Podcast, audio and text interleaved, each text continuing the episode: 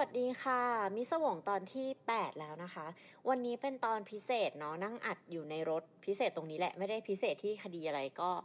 เออ work from home ก็เบื่อเบื่อเนาะนั่งในบ้านก็แบบอืมอันในรถแล้วกันเปลี่ยนบรรยากาศบ้าง เสียงก็อาจจะมีเสียงรถเสียงอะไรแทรกๆมาบ้างก็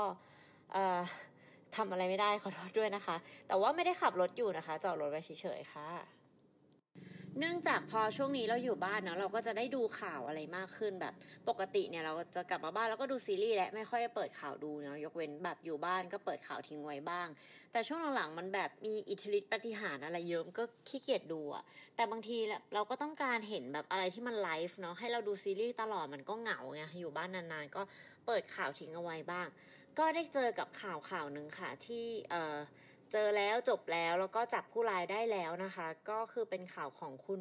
โอนะคะกับคุณเจสันค่ะ ก็คือสาวน่านที่ถูกฆาตกรรมโดยสามีที่เป็นฝรั่งนะคะ ข่าวก็ค่อนข้างดังเลยทีเดียวนะคะ มีแบบการนำเสนออยู่หลายวันอยู่ เราก็เลย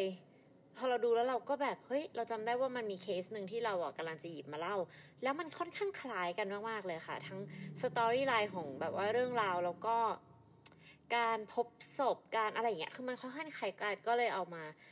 เล่าให้ฟังในวันนี้นะคะเท้าความก่อนเลยคือคุณโอ กับคุณเจสันเนี่ยเขาเจอกันที่ภูเก็ตค่ะ ระหว่างที่คุณเจสันเนี่ยมาเที่ยวเมืองไทย แล้วก็คุณโอเนี่ยทำงานนะคะ คราวนี้พอทั้งคู่พบรักกันเนี่ยก็ พูดคบหาดูใจกัน แล้วก็รู้สึกว่าน่าจะไปกันได้ดีนะ ก็เลยบินไปอยู่ที่อเมริกาด้วยกันค่ะ ซึ่งคุณเจสันเนี่ยได้เคยแต่งงานมาแล้ว แล้วก็มีลูกติดนะคะ แต่ว่าก็แยกแยกทางกันไป ซึ่งคุณเจสันเนี่ยเขามีคดีกับภรรยาเก่าอยู่นะ คือทำลายร่างกาย เออแต่ว่าคุณโอเนี่ยก็ทราบแล้วแต่ว่าเธอก็รับได้นะคะ เพราะว่าคุณเจสันเนี่ยค่อนข้างดีกับเธอเลยทีเดียว คราวนี้พออยู่กันไปสักพักเนี่ยก็มีเรื่องมีราวก็คือมีการใช้ความรุนแรงอะไรเงี้ยถึงขั้นเอาปืนมาจ่อหัวคุณโอ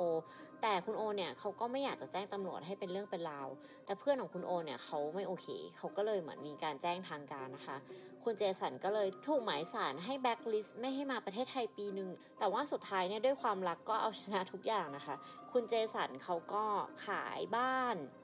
ขายทุกอย่างที่มีอยู่ที่อเมริกา แล้วก็ย้ายมาอยู่เมืองไทยกับคุณโอค่ะ คือคุณเจสันเนี่ยทำงานเป็นโปรแกรมเมอร์เนาะ จริงๆแล้วบริษัทของเขาก็เขาถูกไล่ออกเมื่อตอนที่มีเรื่องมีราวครั้งนี้ค่ะโปรแกรมเมอร์นี่เขาทำงานที่ไหนก็ได้เนาะจริงๆแล้วเขาก็คงคิดอย่างนั้นแหละเขาก็เลยย้ายมาอยู่เมืองไทยกับผู้หญิงที่เขารักดีกว่า คราวนี้พอเมื่อย้ายมาอยู่เมืองไทยปุ๊บเนี่ยเออคุณเจสันเนี่ยก็จะเป็นคนซื้อทุกอย่างถูกไหมแบบว่าบ้านที่ดินรถอะไรเงี้ยก็คือเป็นเงินของคุณเจสันทั้งหมด แล้วก็คุณเจสันเนี่ยได้เคยพูดกับคุณส้มโอขอโทษค่ะคุณโอไว้แล้วว่า เงินเนี่ยเขาเอามาเลี้ยงภรรยาได้นะแต่ว่าเขาจะไม่เลี้ยงครอบครัวของคุณโอ แต่ว่าคุณโอกับคุณแม่เนี่ยหรือว่าทางครอบครัวเนี่ยเขาสนิทกันมาก เขาจะคุยโทรศัพท์กันทุกวันอะไรเงี้ยตัวคุณโอเองก็คงอยากจะ support ครอบครัวด้วย อันอันนี้คืออ่านข่าวมานะไม่ไม่ไม่รู้เหมือนกันว่าจริง หรือว่าไม่จริงยังไงก็แล้วแต่ต้องบอกไว้ก่อนว่าทำการบ้านมาประมาณนี้นะคะ คราวนี้ เหตุเกิดก็คือแม่ของคุณโอเนี่ยเขาไม่สามารถติดต่อลูกสาวได้ ซึ่งปกติเนี่ยเขาคุยโทรศัพท์กันตลอด เออเขาก็เลยเริ่มสงสัยว่าเออโอเป็นยังไงหรือเปล่าเลยเพราะว่าเธอเนี่ยได้ตั้งครรภ์อยู่ด้วยนะคะ อายุครรภ์ประมาณ 2 เดือนนะคะ ที่เธอไม่รู้ก็คือคืนวันที่เกิดเหตุอะคะ่ะ คุณเจสันกับคุณโอเนี่ยเขามีปากเสียงกันนะคะ อันนี้ตามคำบอกเล่าของคุณเจสันนะเออเขามีปากเสียงกันแล้วก็คุณโอเนี่ยได้ไล่เขาคือคุณเจสันบอกว่าทุกครั้งที่ทะเลาะกันเนี่ยคุณโอเนี่ยชอบไล่เขาออกจากบ้าน ชอบไล่เขาไปที่อื่นอะไรเงี้ย ก็เลยแบบเหมือนบันดาลโทสะเอามีดแทงไปที่ตรงอกของคุณโอแบบสามครั้งนะคะ แล้วก็มีแบบแผลการทำลายร่างกายอื่นๆอะไรเงี้ย ซึ่งคุณโอก็เสียชีวิต คุณเจสันเนี่ยก็ค่อนข้างกลัว เพราะว่าไม่รู้จะทำยังไงก็เลย คิดที่จะซ่อนศพพยายามทำลายหลักฐานนะคะ แต่ว่าก็ไม่ได้ทำลายหลักฐานทั้งหมดเพราะว่าเขาเนี่ยตั้งใจที่จะหนีอยู่แล้ว ถ้าเกิดว่ามีคนมาตามหาคุณโอนะคะ ก็ของของคุณเจสันทั้งหมดก็ถูกแพ็คขึ้นรถอะไรอย่างเงี้ยเขาก็ไปเก็บไว้ที่ที่หนึ่งพร้อมที่จะเดินทางไปอยู่เชียงใหม่นะคะ แต่สิ่งที่ไม่ได้เป็นไปตามแผนก็คือแม่ของคุณโอะค่ะ เขาตัดสินใจที่จะ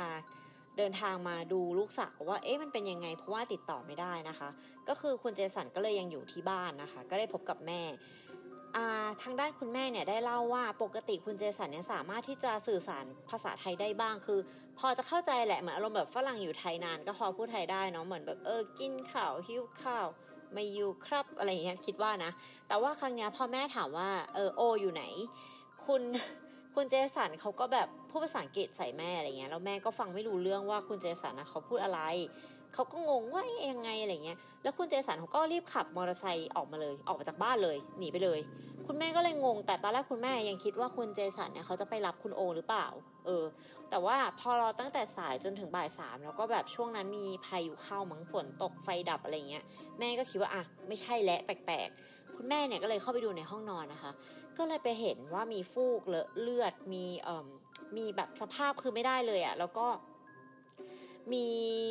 ข้าวของของลูกสาวเนี่ยยังอยู่ แต่ว่าข้าวของของคุณเจสันเนี่ยไม่อยู่แล้ว คุณแม่ก็เลยรีบโทรแจ้งตำรวจนะคะ คราวนี้เมื่อตำรวจมาถึงเนี่ยตำรวจก็แน่นอนเขาก็ค้นพบหลักฐานมากมายนะคะว่า น่าจะมีเหตุฆาตกรรม หรือว่ามีการทำลายร่างกายที่แบบค่อนข้างหนักเกิดขึ้นแน่นอน เพราะว่ามีรอยเลือดมีเอ่อมีคราบเลือดมีอะไรมากมาย ก็เลยพยายามออกหมายสาร ตามจับคุณเจสันเพื่อเอามาสอบปากคำเนาะตอนแรกอะ่ะคือปกติพวกคดีอย่างเงี้ยการหายตัวไปของแบบว่า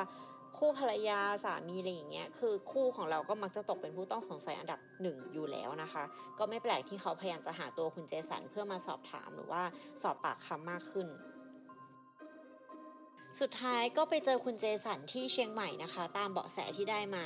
ก็เข้าจับกลุ่มค่ะ แล้วก็ตอนแรกคุณเจสันก็ไม่รับสารภาพไม่พูดอะไรเลยนะคะ แต่ว่าตอนหลังเนี่ยแกก็คงรู้สึกผิดเนาะก็มีการแบบเออค่อยๆ แบบค่อยๆ หลุดออกมาค่อยๆแครกออกมาอะไรเงี้ยก็เรามีปากเสียงนี่นั่นโนนตามที่ได้เล่าไปนะคะ สุดท้ายก็ตำรวจก็บอกว่าเออศพอยู่ที่ไหน เพราะว่าเป็นถ้าเกิดว่าได้พบศพก็ถือว่าให้การร่วมมือกับตำรวจอะไรเงี้ยตอนแรกก็ไม่บอกแค่คันไปคันมาสุดท้ายก็คือ บอกว่าไปทิ้งอยู่แถวๆไหนให้ตำรวจไปตามเอาอะไรเงี้ยค่ะ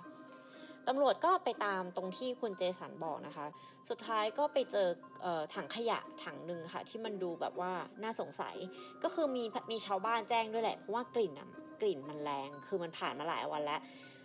พอไปถางป่าแล้วก็ไปดูตรงถังขยะเนี้ยค่ะ ขา มันกระเด้งออกมา เนื้อออกแม้เหมือนคงแบบว่ามันคงบวมอะแบบศพอืดแล้วมันก็บวมปุ๊บกระเด้งออกมาปุ๊บ คือตำรวจทุกคนก็คือแตกฮือแล้วก็อ๋อก็คือกลายเป็นการพบศพของน้องโอนะคะ ก็สภาพศพก็อย่างที่บอกไปนะคะ มีแผลการถูกแทงแล้วก็การทำลายร่างกาย ไม่ได้สวมเสื้อผ้ามีเพียงแค่กางเกงชั้นในเออก็ขอแสดงความเสียใจด้วยนะคะ แล้วก็โชคดีที่จับคุณเจสันได้นะ เพราะว่าตอนแรกคุณเจสันเนี่ยเขาวางแผนที่ไปเชียงใหม่เพราะว่าเขาจะหนีออกจากช่องทางธรรมชาติ แต่ว่าช่วงนี้ไม่มีโควิดแหละมันก็คง หนียากอะไรเงี้ยต้องทำเรื่องราวมากมายก็เลยกบดานอยู่ แล้วก็ตำรวจได้ตามไปเจอนะคะ อันนี้ก็คือเป็นเรื่องราวในประเทศไทยนะคะที่คดีได้จบแล้วแล้วก็หยิบมาเล่าเป็นคร่าวๆก่อนเพราะว่าคดีที่เราจะเล่าให้ฟังวันนี้ก็คล้ายๆกันแต่ว่าเกิดขึ้นที่สหรัฐอเมริกาค่ะ เรื่องราวมันเริ่มขึ้นในวันที่ 14 สิงหาคม 2019 นะคะ วันที่คุณเจสสิก้า เอสเตอรี่เดอร์นิงนะคะได้หายตัวไป จริงๆ แล้วคือคุณเจสสิก้าเนี่ยสกุลเดิมของเธอคือเอสเตอรี่แต่ว่าเมื่อเธอแต่งงานกับคุณจัสตินเดอร์นิงนะคะก็เลยเปลี่ยนเป็นเจสสิก้าเดอร์นิงนะคะคุณเจสสิก้าเนี่ยในวัย 43 ปีก็ใช้ชีวิตของเธอในอยู่ในนิวออร์ลีนส์นะคะกับสามีจะบอกภรรยา กับสามีแล้วก็ลูกเลี้ยงนะที่เป็นลูกสาวเด็กๆหน่อย แบบประมาณ 8 ขวบ 9 ขวบอะไรเงี้ยค่ะ ชื่อน้องเกรซแล้วก็คุณพ่อของคุณสามีนะคะ ก็ทั้งหมดอยู่บ้านหลังเดียวกัน คุณเจสสิก้าเนี่ยมีพี่น้องแต่ว่าอยู่อีกรัฐหนึ่งน่าจะอยู่มิสซูรีมั้งเออแบบอีกอีกที่หนึ่งอะค่ะค่อนข้างไกลๆกัน แล้วก็คุณเจสสิก้าเนี่ยคุณเจสสิก้าเนี่ยมีเพื่อนสนิทชื่อคุณมาเรียนะคะ ทั้งสองเนี่ยก็จะพูดคุยกันเกือบทุกวันเลยค่ะ เหมือนแบบแชทผ่าน Facebook บ้าง ผ่าน Messenger บ้าง คุยกันแบบเมาส์มอยตามภาษาแบบเพื่อนสนิทเนาะทุกเรื่องในชีวิตนะคะ คุณมาเรียเนี่ยจะรู้เรื่องความเป็นไปในชีวิตของคุณเจสสิก้ามากกว่าครอบครัวของเธออีก แต่ไม่ได้หมายความว่าเธอไม่ได้สนิทกับครอบครัวของเธอนะ แต่ว่ามันก็มีเหตุให้ที่ไม่ค่อยได้คุยกันหรือว่าไม่ได้อัปเดตทุกเรื่องราวในชีวิตนะคะ กลับไปวันที่คุณเจสสิก้าเจอกับคุณจัสตินครั้งแรกนะคะ คือเมื่อเธอไปปาร์ตี้ที่เรือ ประมาณแบบประมาณน่าจะเป็น feel เหมือนแบบไปขึ้นเรือปาร์ตี้อะไรอย่างงี้ปะเออซึ่งคุณเจสสิก้าเนี่ยก็ได้บอกเพื่อนสนิทว่ามันเหมือน love at first sight เลยอะ่ะมันแบบว่าเธอไม่สามารถที่จะละสายตาจากเขาได้เลย ซึ่งเธอรู้นะว่าเธอไม่ควรจะจ้องเขาเพราะเขาจะรู้ว่าเธอจ้องเหมือนอารมณ์แบบเราแอบชอบคนหนึ่งแล้วเราไม่แอบเราแบบแอบมองเขาแล้วเขาก็รู้อะก็เขินปะแต่ว่า คุณจัสตินเนี่ยก็รู้สึกแบบเดียวกับคุณเจสสิก้าค่ะ ก็ทั้งคู่ก็เหมือนแบบ spark กัน แล้วก็คืนนั้นก็จบด้วยการที่ทั้งคู่เนี่ยออกไปดื่มกัน แล้วก็ทำความรู้จักกันมากขึ้นนะคะ พัฒนามาเป็นการคบหาดูใจคบกันเป็นแบบแฟนกัน แล้วก็แต่งงานกันค่ะ แต่ว่าครอบครัวของคุณเจสสิก้าเนี่ยกับเพื่อนๆเนี่ยไม่ค่อยชอบคุณจัสตินเท่าไหร่นะคะเพราะว่าเหมือนเขาจะดีเทคได้ประมาณหนึ่งว่าคุณจัสตินแบบเป็นคนแบบแปลกๆอะ่ะเคยไหมเคยที่เราแบบคบใครแล้วเรารู้สึกว่าเออเขาก็โอเคนะ แต่แบบ เพื่อนเราไม่ชอบเลย เพื่อนเราแบบรู้สึกว่าเขาแบบไม่ดี แล้วสุดท้ายเราก็ได้รู้ว่าเออเขาก็ไม่ดีจริง ๆ ว่ะ แต่ว่าบางครั้งอะค่ะแบบความรักมันก็บังตาเนาะเราก็มองไม่เห็นนะหรือว่าบางคนเขาก็เลือกที่จะโชว์เฉพาะด้านดีๆ ให้เราเห็นนะทำให้เราไม่ทันได้เห็นด้านอื่น ๆ ของเขาก็เป็นก็เป็นไปได้นะคะ ก็สุดท้ายแล้วก็คบกันแต่งงานกันเจสสิก้าเนี่ยก็เลยย้ายจากบ้านของเธอนะคะมาอยู่กับคุณจัสตินค่ะที่นิวออร์ลีนส์นะคะ จากคำบอกเล่าของคุณมาเรียนะคะเออแรก ๆ มันก็มีความสุขดีอะค่ะ แต่ว่าสุดท้ายเนี่ยคุณเจสสิก้าก็ได้พบเจอกับอีกด้านหนึ่งของคุณจัสตินนะคะ ซึ่งมันเป็นด้านที่แบบว่าค่อนข้างโหดร้ายค่ะ คือคุณจัสตินเนี่ยเข้ามาควบคุมวงการทุกอย่างในชีวิตของคุณเจสสิก้านะ เช่น ถ้าคุณเจสสิก้าเนี่ยจะคุยโทรศัพท์กับน้องของเธอชื่อคุณออเดรนะคะ หรือว่าเพื่อนสนิทของเธอหรือว่าคุณมาเรียเนี่ยจะต้องเปิดสปีกเกอร์โฟนไว้เพื่อให้คุณจัสตินเนี่ยได้ยินด้วย แบบว่า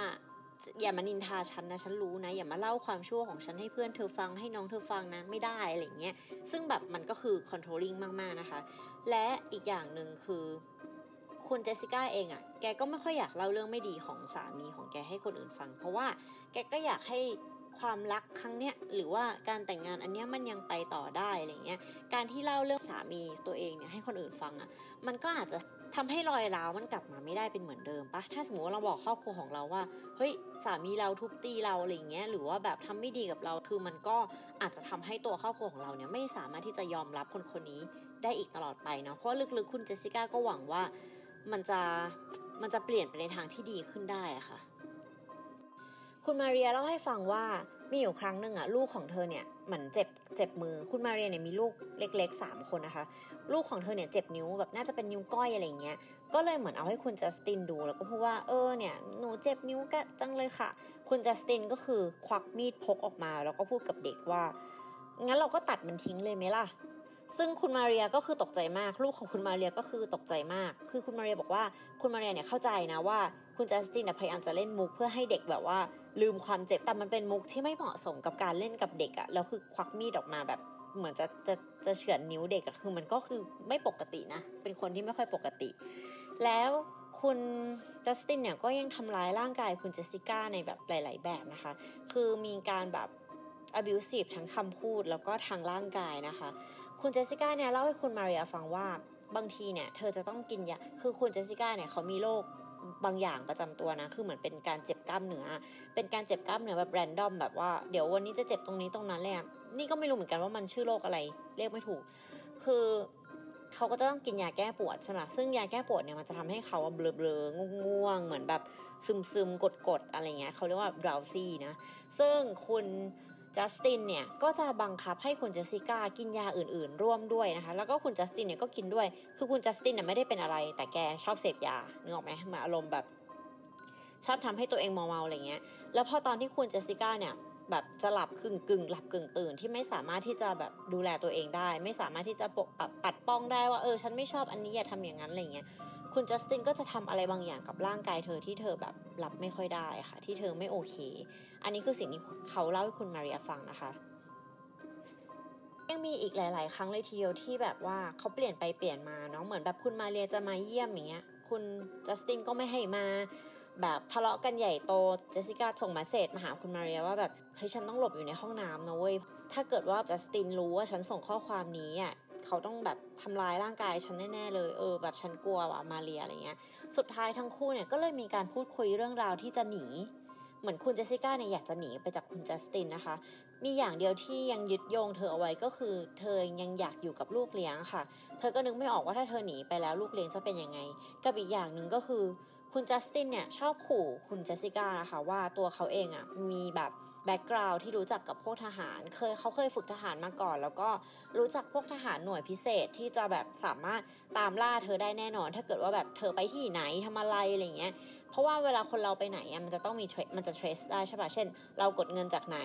เรามีการใช้บัตร ATM ที่ไหน เรามีการ check in location อะไรอย่างเงี้ย คุณสามารถตรวจสอบได้ ซึ่งจัสตินก็บอกว่าเขามีเพื่อนที่สามารถจะตรวจสอบตรงนี้ได้ และเจสสิก้าไม่มีวันหนีจากเขาไปได้ ถ้าเธอคิดจะหนี แล้วถ้าเขาจับได้ เธอแบบอารมณ์แบบไม่ตายดีแน่นอนอะไรประมาณนี้นะคะ คุณเจสสิก้าเนี่ยก็เลยกลัวนะคะจนวันหนึ่งวันที่เกิดเรื่องอะค่ะคือวันที่ 14 สิงหาคมนะคะ คุณเจสสิก้าเนี่ยได้ส่งมาเสร็จ แล้วก็โทรหาคุณมาเรียถึง 3 ครั้งเป็นมิสคอลค่ะ คุณมาเรียเนี่ยไม่ได้รับโทรศัพท์เพราะว่าอย่างที่บอกไปว่าคุณมาเรียมีลูกเล็กเนาะบางทีแกก็ยุ่งยุ่งอยู่อะไรเงี้ยแต่ว่าคุณมาเรียบอกว่าเขาได้โทรกับเจสสิก้าทันทีหลังจากที่เขาเห็นนะ ก็อาจจะประมาณแบบ2อสานาทีหลังจากที่เห็น missed call ก็ได้คุยกับเจสสิก้าเจสสิก้าก็บอกว่ามาเรียฉันอยากแบบ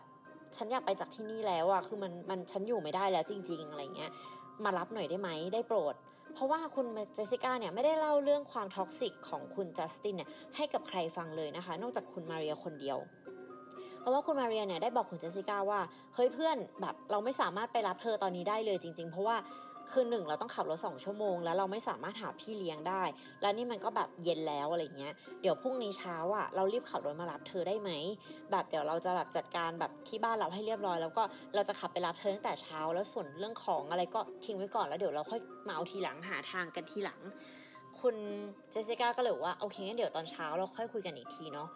ซึ่งตอนเช้าอะค่ะ คุณมาเรียก็โทรหาคุณเจสสิก้านะคะ แล้วก็มีการพูดคุยกันว่าเออตอนนี้คุณเจสสิก้าเนี่ยได้ออกมาทำธุระนะคะ แล้วเดี๋ยว เอาเป็นว่าขอดูสถานการณ์เย็นนี้อีกทีแล้วกันเดี๋ยวเดี๋ยวฉันส่งข่าวก่อนนะ คุณมาเรียก็คือโอเคเฮ้ยฉัน standby นะ เธอบอกมาได้เลยอะไรก็ว่ามา เสร็จปุ๊บเขาก็ไม่ได้คุยกันอีกเลยค่ะ คือคุณมาเรียเนี่ยได้พยายามโทรหา แล้วก็ได้ส่ง message อะไรเงี้ยหาคุณเจสสิก้า แต่ว่ามันไม่มีการตอบรับจากเธอเลยนะคะ ไม่ได้มีการเปิดอ่าน แล้วก็ไม่มีการรับโทรศัพท์เลย ผ่านไป 2 วันนะคะ แต่ว่าคุณมาเรียเนี่ยพยายามติดต่อคุณเจสสิก้าตลอดนะ แต่ว่าไม่มีการได้ได้รับการติดต่อกลับจากคุณเจสสิก้านะคะ คุณมาเรียเนี่ยได้รับเมสเซจจาก Facebook ค่ะ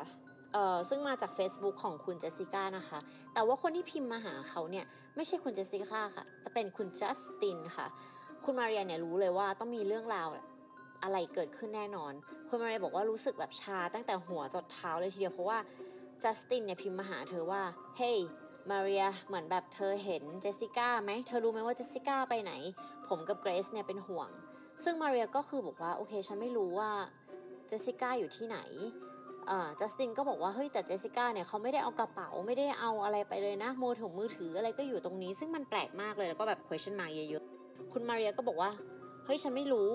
หนึ่ง ถ้าฉันรู้ว่าเจสสิก้าไปไหน ถ้าเจสสิก้าจะหนีจากคุณไป เพราะว่าคุณเป็นคนเลวแล้วก็ ฉันก็คงไม่บอกคุณหรอกนะว่าเจสสิก้าอยู่ที่ไหน แต่ฉันจะบอกคุณว่าเจสสิก้าปลอดภัย เพราะว่าฉันเห็นแก่เกรซลูกเลี้ยงของคุณ แต่ว่าตอนนี้ฉันก็ไม่รู้เหมือนกันว่าเจสสิก้าอยู่ที่ไหน เพราะฉะนั้นทำไมคุณไม่โทรแจ้งตำรวจวะจัสตินอีจัสตินก็บอกว่า เอ้ย คุณจะแจ้งตำรวจทำไมให้แบบว่าลูกผมตกใจ คือตอนนี้เกรซก็คือแบบเหมือนไม่ค่อยสบายอยู่แบบอ้วก มาเรียก็บอกว่า เฮ้ย ถ้าเกิดเป็นฉันเนี่ย ถ้าฉันหายไปเนี่ยแค่แบบว่าครึ่งวันเนี่ยแฟนฉันเนี่ยก็ต้องโทรไปถามคนนู้นคนนี้แล้วโทรแจ้งตำรวจแล้ว แล้วนี่มันผ่านมาสองวันแล้วอะการไม่โทรแจ้งตำรวจคือแปลกมากๆเลยนะ ถ้าคุณไม่แจ้งตำรวจอะเดี๋ยวฉันจะแจ้งเองจัสตินก็แบบว่าเฮ้ยขอบคุณมากนะมาเรียที่เธอเนี่ยไม่ได้ช่วยอะไรเลย ก็นึกว่าจะโทรมาแล้วเธอจะช่วยอะไรเราได้ แต่แบบเหมือนเธอก็มาแบบแดกดันอะไรเงี้ย เธอไม่ได้ช่วยเลยก็เออแค่นี้แล้วก็ตัดบทสนทนากันไปนะคะ แต่สุดท้ายก็ไม่ได้มีการแจ้งตำรวจจากทางจัสตินนะคะ คนที่แจ้งเนี่ยคือมาเรียค่ะ มาเรียเนี่ยได้โทรไปคุยกับครอบครัวของเจสสิก้านะคะคนที่คุยกับคุณมาเรียเนี่ยก็คือคุณออเดรค่ะ น้องสาวของคุณเจสสิก้านะ คุณมาเรียได้เล่าเรื่องทั้งหมดให้ฟังเพราะว่าทางน้องเนี่ยไม่ไม่ได้รู้อะไรเลยว่า เออเจสสิก้าเนี่ยมีปัญหาอะไรกับทางครอบครัวของตัวเองกับจัสตินสามีของเธอนะคะ แค่รู้ว่าโอเคอาจจะแบบทะเลาะกันบ้างตามประสาสามีภรรยาทั่วไป แต่ว่าไม่ได้รู้ความ toxic อะไรขนาดนี้นะคะ ซึ่งทางครอบครัวเนี่ยก็เป็นห่วงมากๆ ซึ่งคุณมาเรียเนี่ยก็ไม่ต้องพูดถึงคือเธอเป็นห่วงมากๆไปเลยเพราะว่าเธอรู้อยู่แล้วว่าคุณจัสตินเนี่ยไม่ปกตินะคะ และเมื่อทางครอบครัวเนี่ยได้แบบ แจ้งตำรวจนะคะ ตำรวจก็เหมือนแบบแค่ส่งคนไปเช็คอะค่ะ เหมือนแบบเขาเรียกว่าอะไรอะ well wellness check อะเขาเรียกว่าอะไรวะ เหมือนแบบสมมุติว่าถ้าเกิดข้างๆบ้านเรามีคนกรีดอย่างเงี้ยแล้วเราโทรไปแจ้งตำรวจอะโอเคเราไม่ได้เห็นเหตุด่วนเหตุร้ายถูกไหม แต่ว่าตำรวจสามารถไปเช็คได้ว่า เอ้ยมันเกิดอะไรขึ้นหรือเปล่า หรือว่าแบบสมมติมีคนบอกว่าบ้านนั้นมีคนตีเด็กอะไรเงี้ยตำรวจก็คือสามารถไปเช็คได้ว่า เฮ้ยมีการตีเด็กจริงไหม คนนี้ยังอยู่ดีไหมอะไรเงี้ย ก็คือตำรวจก็ส่งสายตรวจไปตรวจนะคะ ซึ่งเราเนี่ยได้ดูวิดีโอสายตรวจนะคะ มันเป็นแบบว่าเวลารถตำรวจเขาจะมีกล้องที่แบบว่าบันทึกไว้ทั้งข้างนอกแล้วก็ข้างในรถตำรวจเนาะสายตรวจเนี่ยเขาก็ได้มีการคุยกันค่ะ ว่าเฮ้ยมันแปลกมากเลยอะ่ะไอไอผัวบ้านนี้มันแปลกมากเลยอะ่ะเหมือนแบบเรามาถามเรื่องเมียเขาหายตัวไปไหนทำไมเขาพูดถึงแต่หมาวะทำไมเขาพูดเยอะจังวะเหมือนคนแบบมีพิรุษว่ามันแปลกๆเลยพยายามจะพูดถึงแบบเออรู้จักคนนี้คนนั้นนะแบบ name drops ที่แบบ มีรู้จักตำรวจคนนี้ทหารคนนั้นอะไรอย่างเงี้ย feel feeling คนไทยแบบผมรู้จักคนนี้นะ รู้จักคนนี้นะ คิดว่าคิดว่าเออ ก็สายตรวจเนี่ย สายตรวจเองก็รู้สึกว่าแปลกก็เลยบอกว่าเดี๋ยวให้ตำรวจเนี่ยกลับมาเช็คที่บ้านนี้ทีดีกว่า แต่ก็ไม่มีความเคลื่อนไหวอะไรค่ะ จนสุดท้ายเนี่ยทางครอบครัวของเจสสิก้าเองก็เลยตัดสินใจที่จะลงมาที่นิวออร์ลีนส์เพื่อติดตามเรื่องนี้นะคะ ก็คือออเดรน้องสาวของเจสสิก้าเนี่ยได้มากับญาติลูกพี่ลูกน้องนะคะ ที่ชื่อว่า เดิร์กนะคะเดิร์กเนี่ยเป็นคนที่เคยคุยกับตำรวจหมายถึงว่าไม่แน่ใจว่าเขาทำงานอะไรนะเขาอาจจะเป็นนักสืบหรอไม่ไม่รู้เหมือนกัน แต่ว่าเขาค่อนข้างคุ้นเคยกับการพูดคุยกับตำรวจอะ่ะเขาก็เลยเหมือนมาด้วยอะไรเงี้ยคราวนี้พอออเดรเนี่ยกับคุณเดิร์กเนี่ยได้เดินทางมาถึงที่นิวออร์ลีนส์นะคะแล้วก็ได้ขับรถวนรอบๆของบ้านของคุณเจสสิก้าเนาะเพื่อจะดูว่า ไม่รู้เขาดูอะไรแต่เหมือนเขาดูแบบ neighborhood ว่ามันเป็นยังไงดูว่ามีเบาะแสอะไรไหม เพราะว่าแน่ๆ คือคุณเจสสิก้าเนี่ยเขาไม่ได้อยู่ที่บ้านอยู่แล้วนะคะ ก็เลยแบบลองดูรอบๆ ดูเผื่อมีอะไรที่น่าสงสัยอะไรเงี้ยความ weird เว้ยของเรื่องนี้ก็คือเขาเปิดกระจกใช่ป่ะเพราะว่ามันร้อนพอเปิดกระจกปุ๊บคือเขาได้กลิ่นเหม็นเน่า ซึ่งเดิร์กอะได้บอกกับคุณออเดรว่าเฮ้ยออเดรกลิ่นอย่างเงี้ยมันคือกลิ่นศพนะมันคือกลิ่นศพที่แบบ decompose อะคือเน่าเปื่อย คุณออเดรกับคุณเดิร์กเนี่ยก็เลยตัดสินใจที่จะขับรถวนตรงนั้นมาเป็น park อะค่ะ เป็นเหมือนแบบเป็นเป็นสวนสาธารณะแต่ใหญ่มากเหมือนประหนึ่งป่าป่ากลางเมืองอะไรเงี้ยเขาก็ขับรถแล้วก็ตามกลิ่นไปอะจนเขาอะไปเจอกับร่างของคุณเจสสิก้าแบบไม่น่าเชื่อ แต่ว่าร่างเนี้ยมันดีคอมโพสมากๆ คือมันมันมันเน่าจนแบบว่ามองไม่เห็นแล้วว่าหน้าตาเนี่ยเป็นยังไง แต่ว่าคุณออเดรเนี่ยมั่นใจแน่ๆว่านี่คือคุณเจสสิก้าด้วยจากชุดที่เธอใส่นะคะ แล้วก็ เราว่าถ้ามันเป็นแบบญาติหรือคนที่เรารู้จักหรืออะไรอย่างเงี้ย เราต้องจำได้ประมาณหนึ่งนะต่อให้ศพนั้นมันจะดีคอมโพสจะคือสีผมจะรูปร่างอะไรอย่างเงี้ยมันพอจะมันก็พอจะเดาได้แล้วก็จากเหตุการณ์ด้วยอะไรเงี้ยค่ะ คุณออเดรต้องโทรแจ้งตำรวจอะค่ะว่าเธอเนี่ยได้เจอศพของคนในครอบครัวของเธอเอง ที่ตำรวจไม่ได้ตามหาเนี่ยด้วยตัวเองอยู่ที่นี่ให้ตำรวจรีบมาดูนะคะตำรวจก็แห่แหนกันมาดู คุณออเดรเนี่ยได้บอกว่าเธอได้ยินตำรวจคุยกันว่านี่คือ homicide ก็คือการการฆาตกรรมแน่ๆนะคะ ไม่ใช่แบบว่าเธอมาแบบฆ่าตัวตายหรืออะไร คราวนี้เนี่ยลองคิดดูดิว่าศพอะถูกพบห่างจากบ้านแค่แบบสองบล็อกอะไรเงี้ยคือไม่ไกลอะแบบใกล้ๆ แล้วก็ไม่ได้มีการซ่อนศพคือศพของคุณเจสสิก้าเนี่ยนอนอยู่กลางป่าเลยนะคะ แบบ ใต้ต้นไม้อะไรเงี้ยไม่ได้มีแม้แต่จะขุดจะขดหรืออะไรใส่อะไรปกติแล้วอย่างพวกแบบฆาตกรหรือว่าจะพลั้งมือฆ่าหรืออะไรก็แล้วแต่ส่วนมากเขาก็จะพยายามที่จะทำการที่จะซ่อนศพถูกไหมจะเอาไปทิ้งน้ำเอาไปฝังดิน เอาไปเก็บกล่องอะไรอย่างเงี้ยใส่กล่อง แต่ว่าอันเนี้ยคือวางไว้แบบไม่ได้แคร์แสไม่ได้แคร์แล้วจริง ๆ ถ้าตำรวจอะออกตามหาสักนิดอะก็เป็นไปไม่ได้ที่จะไม่เจอนะคือเจอแน่ๆอยู่แล้วอะขนาดแล้วให้ครอบครัวเขาแบบมาขับรถเจอเอง จากกลิ่นคือแบบโอ้ my god ทางตำรวจเนี่ยได้บอกกับคุณออเดรว่า ไม่สามารถที่จะดำเนินคดีต่อไปได้ หมายถึงว่าไม่สามารถที่จะทำการสืบสวนให้มากกว่านี้ได้ ถ้ายังไม่สามารถที่จะระบุจาม DNA ได้ว่าคนนี้เป็นใคร ซึ่งคุณออเดรก็บอกว่าโอเคงั้นคุณก็เอา DNA จากแม่ฉันเลย เอาจากฉันเลย แล้วก็คุณสามารถที่จะแบบเอาไปได้เลย เพราะว่าฉันมั่นใจว่านี่คือเจสสิก้า แล้วเมื่อคุณตำรวจเนี่ยเอา DNA ของแม่ของคุณเจสสิก้าไปแล้วเนี่ยแทนที่จะแบบว่ารีบเอาไปตรวจใช่ปะก็คือเอาไปวางไว้ที่ไหนก็ไม่รู้เว้ยเพราะว่าบ้านของคุณเจสสิก้าเขาก็เหมือนรออยู่ว่าเอ๊ะทำไมผลชนสูตรยังไม่ออกมาสักทีว่าแบบนี่คือแบบร้อยเปอร์เซ็นต์เจสสิก้าแต่ตำรวจก็คือบอกว่าอ๋อเออเหมือนกับเราแบบเราเอาหลักฐาน DNA ที่สวอปมาจากแม่คุณแบบไปไหนแล้วไม่รู้อะเออเออส่งมาใหม่เนาะซึ่งมันผ่านเป็นเดือนแล้วอะเออแล้วคุณจัสตินเนี่ยได้ถูก สอบปากคำแค่แบบว่าตอนแรกที่มีการพบศพเองนะคะ ซึ่งตำรวจก็ได้พูดเองว่าเฮ้ยคุณจัสตินเนี่ยค่อนข้างให้ให้การที่แบบวกไปวนมามากเหมือนทามมิ่งของการออกจากบ้านมาของคุณเจสสิก้าอะไรเงี้ยคือแทบจะไม่ตรงกันเลยที่เขาเล่าคือเขาเปลี่ยนเรื่องราวใหม่เปลี่ยนไปเปลี่ยนมาเดี๋ยวออกไปตรงนี้เดี๋ยวออก8ปดโมงเดี๋ยวออก9ก้าโมงซึ่งถ้ามันคือความจริงความจริงก็จะมีแค่เพียงหนึ่งเดียวเท่านั้นถูกไหมว่าแบบ8ปดโมงก็คือ8ปดโมงทำไมคุณถึงเปลี่ยนไปเปลี่ยนมา แต่ก็ไม่มีการเอาจัสตินไปเป็น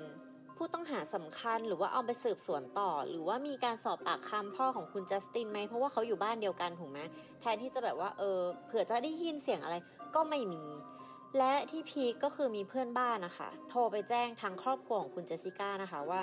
เขาเนี่ยได้เจอผ้าเหมือนผ้าห่มเปื้อนเลือด แล้วก็บัตรประชาชนของคุณเจสสิก้าค่ะ แต่ว่าทางเพื่อนบ้านคนนี้ได้โทรไปแจ้งตำรวจแล้ว แต่ว่าทางตำรวจเนี่ยไม่เคยมาเอาหลักฐานอันนี้เลย ซึ่งเขาว่าเก็บเอาไว้ เขาก็เลยโทรมาแจ้งกับทางครอบครัวของคุณเจสสิก้าว่า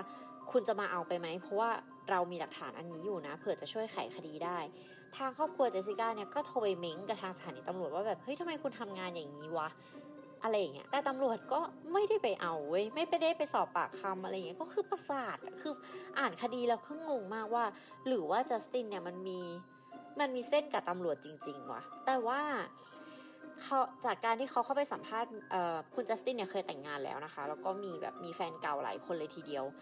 เขาทุกคนก็บอกเหมือนกันว่า คุณจัสตินเนี่ยไม่เคยแบบว่าเป็นตำรวจไม่เคยเป็นทหาร ไม่แม้แต่ผ่านบูตแคมป์ของการเป็นทหารด้วยซ้ำสมัครยังไม่ผ่านเลย เพราะฉะนั้นจะไปรู้จักคนพวกนั้นได้ยังไง น่าจะโกหกมากกว่าอะไรเงี้ยแล้วหลังจากการเสียชีวิตของคุณเจสสิก้าแค่เพียงแบบว่าสองสามอาทิตย์อะ คุณจัสตินเขาก็ไปเที่ยวบาร์เว้ยประมาณว่าแบบเออเออ move on แล้วแล้วก็บอกคนอื่นว่าแบบเมียตัวเองเนี่ยฆ่าตัวตายเนาะแบบไม่ได้เป็นคดีฆาตกรรมอะไรหรอกเจสสิก้ามีปัญหาแล้วก็ฆ่าตัวตายอะไรอย่างเงี้ยนี่คือสิ่งที่จัสตินบอกกับทุกคนนะคะ แล้วสิ่งที่เขาทำก็คือเขาอะไป harass ผู้หญิงในบาร์ค่ะผู้หญิงคนนั้นเนี่ยบังเอิญชื่อเจสสิก้าเหมือนกันนะคะ เราจะเรียกว่าเจสสิก้าบาร์ละกัน คุณเจสสิก้าบาร์เนี่ยก็คือค่อนข้างกลัวคุณจัสตินมากๆนะคะ เพราะว่าเธอเนี่ยบอกว่าจัสตินเนี่ยจ้องเธอทั้งคืนเลย แล้วพอรู้ว่าเธอชื่อเจสสิก้าเนี่ยก็ได้มาบอกเธออีกว่าเขาเนี่ยมีเมียที่ตายแล้วนะชื่อเจสสิก้าแล้วก็อยากให้เจสสิก้าบาร์เนี่ยได้เอาเสื้อผ้าของเจสสิก้าเมียเก่าเขาเนี่ยที่เสียชีวิตไปแล้วเนี่ยไปใส่เวียนมา สุดท้ายเพื่อนของเจสสิก้าบาร์ค่ะ ต้องเป็นคนโทรแจ้งตำรวจนะคะว่า เฮ้ย ผมจำผู้ชายคนนี้ได้ คุณจัสตินเนี่ยเมียเขาตายแบบปริศนาเนี่ยเขากำลังฮาราสเพื่อนผมอยู่ที่บาร์นะ ช่วยมามาดูแลด้วยอย่างเงี้ยตำรวจก็ต้องมาควบคุมตัวไป แต่นั่นก็ยังไม่พอที่จะทำให้ตำรวจเนี่ยสงสัยในตัวจัสตินนะคะ เพราะว่าตำรวจเนี่ยพยายามบอกว่าไม่ได้มีหลักฐานอะไรเชื่อมโยงระหว่างเรื่องของการเสียชีวิตของเจสสิก้ากับจัสตินนะคะ ซึ่งแบบถามจริงเป็นไม่ได้หรอ แล้วเรื่องราวเนี้ยมันก็นำไปสู่การค้นพบโลกอีกใบหนึ่งของจัสตินกับเจสสิก้าด้วยนะคะ มีเพียงคนเดียวที่พอจะรู้เรื่องนี้ก็คือมาเรียนั่นเอง คือจัสตินเนี่ยเขาเปิด account แบบอารมณ์แบบเว็บแคมนะ หรือว่าน่าจะเหมือนอ่า feel OnlyFans อะไรอย่างงี้ปะซึ่งก็จะมีแบบ เป็น adult วิดีโอเนาะเออหนังโป๊นั่นเองก็คือเป็นหนังโป๊ที่ถ่ายทำโดยจัสตินกับเจสสิก้านะคะ โดยทั้งสองคนนี้มีชื่อในวงการก็คือเจสสิก้าเนี่ยใช้ชื่อว่าวิเวียนหรือว่าวิฟนะคะ ส่วนคุณจัสตินก็คือชื่อเกรกแอนเดอร์สันนะคะ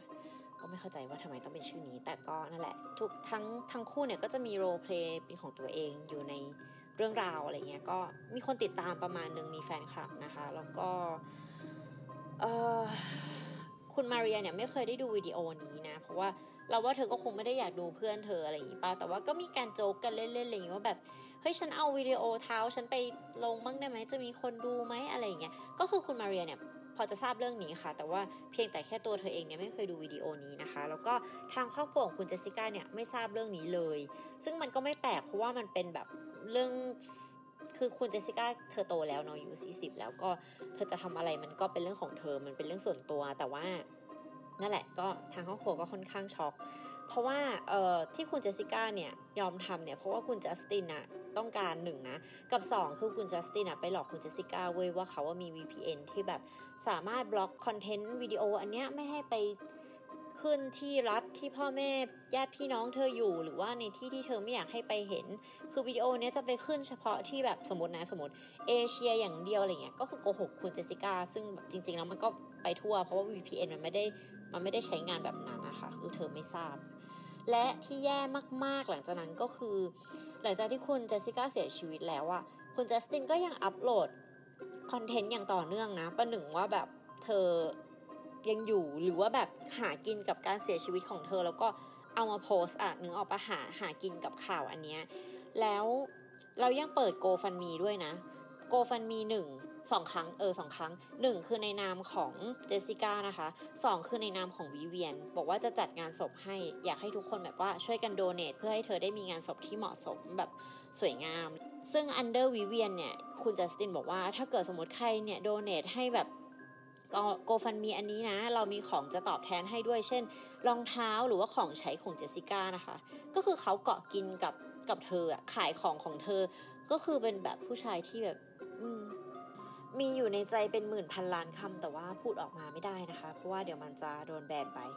ก็สุดท้ายโกฟันมีก็แบนกองทุนอันนี้นะ เพราะว่ามันไม่ถูกต้องนะคะ มันไม่เหมาะสมอย่างแรงเลย แล้วก็ครอบครัวของเจสสิก้าเนี่ยก็ไม่พอใจมากๆ แล้วคุณเชื่อไหมว่าทั้งหมดอะตั้งแต่เกิดเหตุจนถึงตอนเนี้ยไม่ใช่สิ ตั้งแต่เกิดเหตุจนถึง 3 เดือนแรกอะคุณจัสตินอะไม่เคยโทรหาครอบครัวของคุณเจสสิก้าเลยนะ คือถ้ามันเป็นแบบว่าความสัมพันธ์ของคนปกติอะ หายไปวันหนึ่งนี่ก็ต้องโทรหาเราไหมคุณแม่ เออ ผมแบบไม่เจอเจสเลยมันเป็นยังไงนะเฮ้ยอัปเดตคดีกันมันเป็นอย่างนี้อย่างนั้น คือทางครอบครัวเนี่ยรอให้จัสตินติดต่อมา ก็คือไม่โทรมาเลยนะคะ แล้วก็สุดท้ายก็ได้คุยกันตอนปลายปี 2000เอ่อตอนปลายปี 2019 นะคะ หลังจากเกิดเรื่องประมาณ 4-5 เดือน แต่ว่าก็ไม่มีใครรู้ว่าคุยอะไรกันนะคะ แล้วคุณจัสตินเนี่ยพอเขาเปิดโกฟันมีเนี่ยมันก็มีคนโดเนทถูกป่ะถึงจะน้อยจะมากก็คือมี แต่ว่าเขาเนี่ยไม่เคยไปไซน์คุณเจสสิก้าออกมาจากที่เก็บศพเลย คือด้วยความที่เขาอะจดทะเบียนกัน เพราะฉะนั้นคนที่จะเข้าไปรับศพได้คนแรกเนี่ยก็คือคุณจัสติน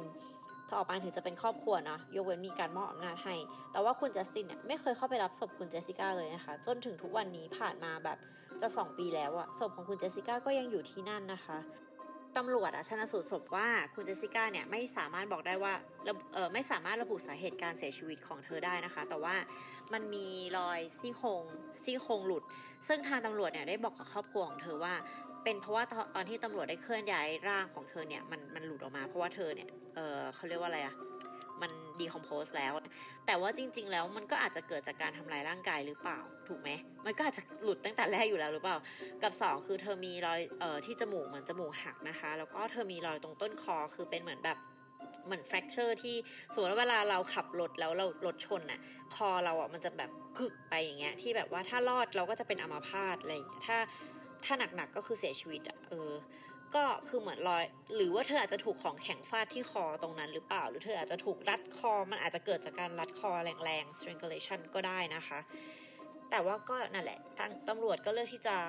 สรุปรายงานผลชันสูตรศพว่าไม่สามารถระบุสาเหตุการเสียชีวิตได้นะคะ ตอนนี้ก็จะมียูทูบเบอร์ที่เป็นแบบชาวอเมริกันเขาก็พยายามจะเอาเรื่องนี้มาเล่านะเพราะว่าไม่อยากให้ข่าวเนี้ยมันเงียบไปนะคะ เพราะว่ามันเป็นการทำงานของตำรวจนิวออร์ลีนที่แบบ พังพังพูริเย่มาก พังแบบพังไม่ไหว คือเหมือนไม่ได้ตั้งใจทำเหมือนไม่ได้อยากจับ เหมือนไม่ได้แคร์ว่าแบบ มันมีแบบคนเสียชีวิตนะ แล้ว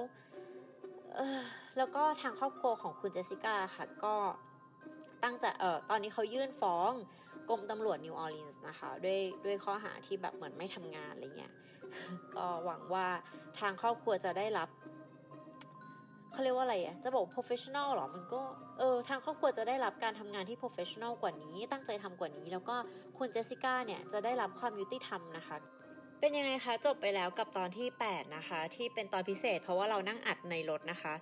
คนเดินผ่านเดินผ่านไปผ่านมาคงงงว่าคนนี้คือมานั่งคุยโทรศัพท์ในรถทำไมนานมาก แต่ว่าจริง ๆ แล้วคืออัดพอดแคสต์อยู่นะคะ ก็นั่งมองพระอาทิตย์ที่กำลังจะตกอยู่ สวยงามค่ะ แล้วเอาไว้มาเจอกันใหม่ตอนหน้านะคะ กับมิสวงตอนที่ 9 ค่ะ สวัสดีค่ะ